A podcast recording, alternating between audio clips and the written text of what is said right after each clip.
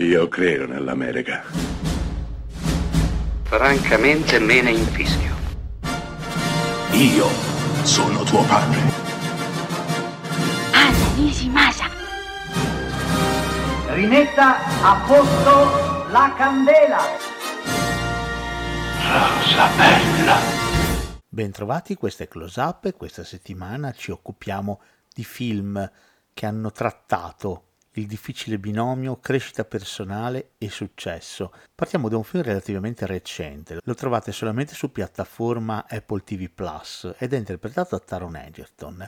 Si intitola semplicemente Tetris ed è la storia più o meno vera di come il celeberrimo gioco Tetris abbia varcato la cortina di ferro, abbia abbandonato la Russia e sia arrivato in Occidente diventando un, uno dei videogiochi più famosi del mondo grazie alla Nintendo.